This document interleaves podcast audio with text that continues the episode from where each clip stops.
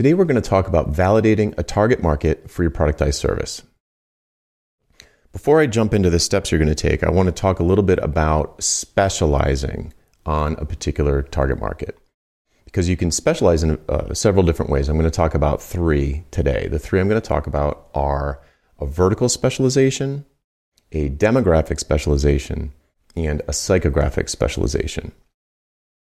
The first one, vertical specialization, is like uh, dentists or someone who owns a laundromat or uh, someone who runs a chain of pizza places, that kind of a thing.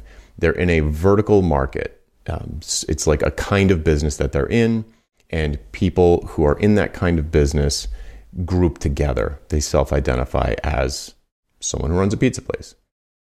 The second kind is a demographic specialization. And that would be if you were targeting like uh, parents of middle schoolers who live in Silicon Valley. That's like uh, uh, the kind of stuff that would show up on a census. There's sort of like observable facts about an individual or a group of individuals. So that's pretty straightforward. And then the third kind is a psychographic specialization, which sounds weird. It's a strange sounding term. It sounds kind of phony baloney and hand wavy, but it's actually pretty specific. A psychographic specialization groups people together by what they believe. So it might not be obvious that some group of people, um, you know, based looking at them, you might not know that they're environmentally conscious or that they're into conspiracy theories and believe that Bigfoot is real or whatever. So a psychographic specialization is a group of people who believe a particular thing.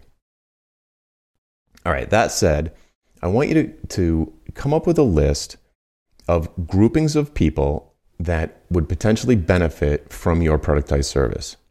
So these would be, you know, these could easily be vertical, could easily be demographic, um, it could easily be psycho, it could be any of them. But you know, based on the pain that your productized service solves, just brainstorm and think, ah, who would benefit from this the most, or who would really, uh, who would be easy to sell this to, and come up with a list just pulled out of thin air of people who might benefit from that. Now make a second list of circles that you are a part of. So this would be, and it could be split up by all these different ways. It could be people who run uh, a small business like yours, you know, vertical specialization. It could be uh, people who are your age and gender and have, you know, 2.5 kids. So that would be a demographic specialization. Or it could be a psychographic specialization where you believe in a particular thing and you're in groups with people who believe this same thing. So you've got these two lists of the sort of out of thin air types of people who might benefit from the productized service, and you've got this list of groups that you're in. Now you want to look for some overlap between those two lists. Is there any overlap? Is there a group that you're already in that would stand to benefit from your productized service? Uh, hopefully there is. That would be great if there is because that would give you a huge head start. But if there isn't, that's okay too. What you want to do is looking at this this total list, pick one to research. And what you're going to do is you just pick that one and search for conference for, and then enter the grouping of the target market, whether it's environmentalists or laundromat owners, whatever the thing is, conference for that thing. And if conferences come up, it's pretty safe to say that there's a market there because a conference is an expensive thing to do. There's a lot of money associated with it, going into it, going out of it.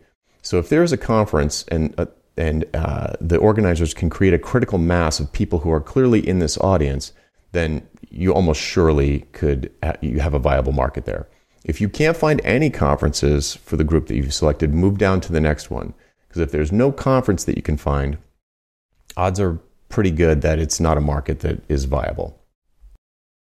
So, the to do for this time is to create a list of conferences for one of your target markets. You can do multiple ones and see which one has the most conferences. Um, that's fine, but you really you really don't need to do um, lots. So just come up with a few confer- few conferences for your favorite target market that you've combined from these two combined lists. And for extra credit, you can start to research the conference because a conference website is just a wealth of information.